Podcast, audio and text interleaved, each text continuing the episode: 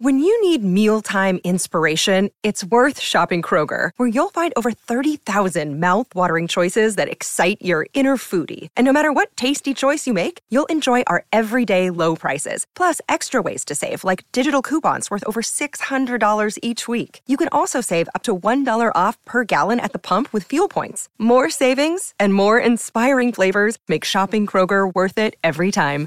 Kroger, fresh for everyone. Fuel restrictions apply. Craig Tiley hailing it as the best Australian Open uh, as far as attendances go, etc. Uh, ever. Brett Phillips, our SEN tennis expert, the first serve with Brett Phillips returns tonight, of which he's very proud. How long have you been doing this first serve, Brett? A hundred years. Yeah. Uh, yeah, Paddy. I think it'll go into our 16th year this year. Well done, mate. Congratulations. I'm not sure. I'm, I'm, I'm not sure if it's the longest standing show on SEN in our 20 year history. I reckon it'd go close. Yeah. Yeah, that's awesome. That's awesome. Well, you've got a lot to talk about. Uh, let's start with most recent events. Uh, Sinner last night, back from two sets to love down. Surely fatigue had to play a, a factor for uh, uh, Medvedev. He, he played for over 24 hours. Yeah, well, no man in Grand Slam history has spent more time on a court than Daniil Medvedev at this year's uh, Australian Open. So, yeah, we could see it. Um, and he, he, got out of the blocks so well. I mean, he just had the eye of the tiger, Medvedev. I mean, going through that five setter against Zverev on Friday, where he was uh, two sets of love down, he, he, didn't want to waste much time. And, and he, I suppose, looked at this as a wonderful opportunity. Gee, I'm playing in my third Australian Open final. I'm not playing Nadal or Djokovic. I'm playing a first timer. Um, I mean, they obviously played a lot against each other, and yeah, his, his tennis was breathtaking. He was on on uh, serve beautifully. Um, you know, he was dictating the court. Uh, his return position early on. Normally, it's you know back in the car park. He was yes. up right on the Melbourne sign there and just ahead, so he was taking the ball early. Sinner didn't look overawed, but he just couldn't settle into the match at all. And then, I mean, the response is always going to come when you've got two players of that ilk up against each other. Medvedev level was going to drop a little bit, and you know the legs looked a bit jelly-like. He was sucking on the gels, and he was taking uh, you know an extensive break, obviously with the kit change. Um, he was trying to take his time. He was feeling it, but he wasn't playing badly. I mean, he was holding serve, but Sinner then started to get his game going, and yeah, the crowd was certainly in his corner, and you've got to go the journey in this uh, five-set battle in the Grand Slam. It's know, two sets to love down is not a disaster for the top line players. They just reset the scoreboard and start the match again. Yeah. And uh, gee, a popular winner last night. And you know, to finish off with a, a big forehand up the line, when you think about the highlights through uh, Patton Hills this last fortnight, that forehand has just been devastating.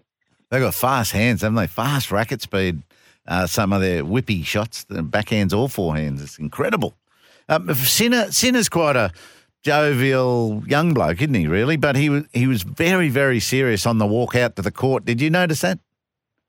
Yeah, yeah. We always when they walk past all the you know the champions of the past that yeah. walk down Rod Laver Arena, you're always trying to you know work out what's going through their mind, and uh, they they both um, had that steely yeah. uh, focus. But look, he, he's he's developed as a person considerably. Jannik Sinner, you know, pretty shy young guy under the tour.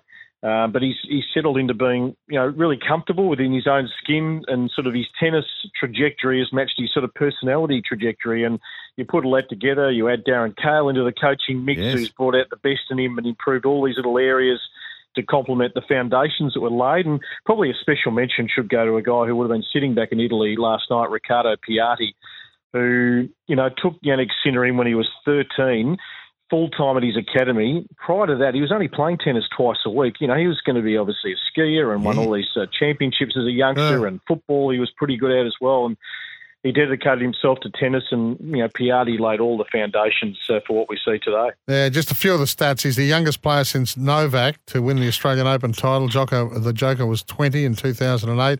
Second Italian man in the Open era behind Adriano Panatta, who won. Uh, Roland Garros in 76, and now the most mm. decorated, already the most decorated Italian player of all time, this being his 11th career title. Mm. And uh, uh, not lost with Darren Cahill, mate. I mean, uh, the boy's got the magic touch, hasn't he? Wow. You know, what, what, can you say? I mean, three players to world number one in his coaching tenure. He might be set, um, you know, to take a Sinner there. He's within, what, about 2,000 points now of Novak Djokovic is world number one, who's that's one slam away basically. Um, yeah. You know, and look, he, you know, back on the clay, Roland Garros in May. It's a surface that Sinner grew, grew up on, so he's going to be a, contender there, and yeah, just a, a, a fabulous uh, win. I mean, Alcaraz has emerged now, Sinner, to grab a bit of Grand Slam uh, glory, and I feel like this year, you know, we could see a lot of the, the slams, a lot of the women's, you know, split between a handful of players. Yes, I mean, Djokovic yeah. is going to bounce back. We just don't know what that's going to look like totally. And Alcaraz, you know, he's lost his billing, I suppose, right now as the best youngster uh, in behind uh, Djokovic. So a lot spurring him on as well. Hey, um, we, we love Sabalenka. She said that perhaps, perhaps my party and team drank and danced a little too hard after the six three six two win over uh, Zheng Qinwen, uh, Qinwen uh, in, the, in the women's final, which was a little disappointing, wasn't it? It was lopsided. Yeah, we, we thought we might get that sort of scoreline. The, the form she displayed all time, it was stand and deliver, and mentally held her nerve really well. Um, she's got better in that regard. I mean, she's the best performed, you know, female player in the last uh, 18 months, two years. I mean, going semi-finals or beyond at all the majors. You know, I feel like she's one that can sort of maybe get on a tear and you know, maybe become the queen of Melbourne Park like Djokovic has become the yeah. uh, the king. I mean, she's won two and she loves the hard court. Um, you know, you you win two at the one venue. It brings back um, great memories when you return. So I, I, think she can. I think if she can keep it all together, uh, and she's in the prime now at 25, that she, you know, she could peel off maybe a couple or three of the slams this year. But you know, back on the clay, Swiatek will be you know, certainly a favourite where she's most comfortable, having been a three-time champion there. So yeah, fascinating year ahead. Yeah, and um, uh, Brett, um, uh, what's his name? Matty Ebden might get a might get a feed with Sachin Tendulkar eventually. Yeah, yeah, it's a good. Um, it's a good story, Matty. I've you know had a bit to do with him, and he'll he'll like uh, John Millman. I think he'll transition into the media when it's all uh, said and done. He's yeah, okay. a great mind, a great analyst, and I noticed today he's uh, he's called out uh, the tours and the Grand Slams to really start putting uh, doubles in a more prominent position. And I agree 100%. I'm sick of the doubles being the afterthought all the time. And he's even suggested at the Slams, you know, bring the fans up close and personal, play some funky music during the breaks. I mean, just you know, add to the product. I mean, these guys are good at what they do. The doubles is sensational, and most of the fans who come along, they're playing doubles at their local club or socially yeah, that's right. on a Saturday afternoon. And we've sort of got it as the afterthought when you know fans have had enough.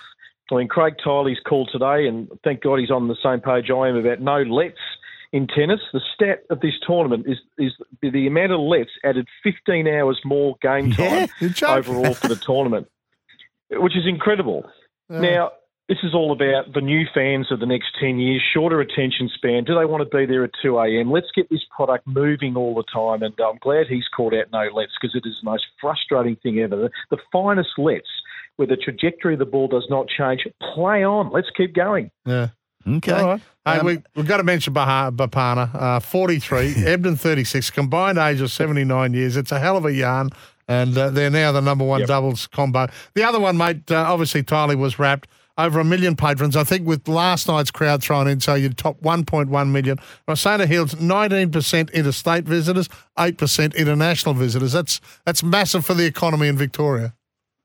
Yeah, look, it's a, it's a brilliant event, uh, no doubt, close to home for me, and I'm a little biased, but it is it is a fantastic event. And I think the precinct will get better. Obviously, they've spent about mm. 300 odd million, the government here, Kia Arena and other things. But the when you're coming off Garden Square, off the tram there, the west side court, so we're talking court three, court two, where they put a lot of the Aussies. They need an upgrade. The west courts, I think they're going to try and get it that sunken sort of look. So you come over the bridge from the city that's the last bit of the redevelopment that will make this facility unbelievable going forward. And if they're going to get a million people through the gates and 90,000 in a day, they need to create some more seats for those outside courts because they were bulging and heaving this year where you know, patrons couldn't sometimes get on the court to watch uh, the Aussies. So uh, if people are wondering where the money is going to be spent, when you they'll make a lot of money out of the Australian Open uh, this year uh, more redevelopment of Melbourne Park, and obviously, you know, a lot of that money also to filter down to the grassroots of the sport. Yep, it's one of the great sporting precincts anywhere in the world, mate. Great to have you on for the last uh, week or so since we've been back on air. Brilliant as usual. Thanks, Brett. Pleasure, guys. Thank you. First serve tonight uh, at 7 o'clock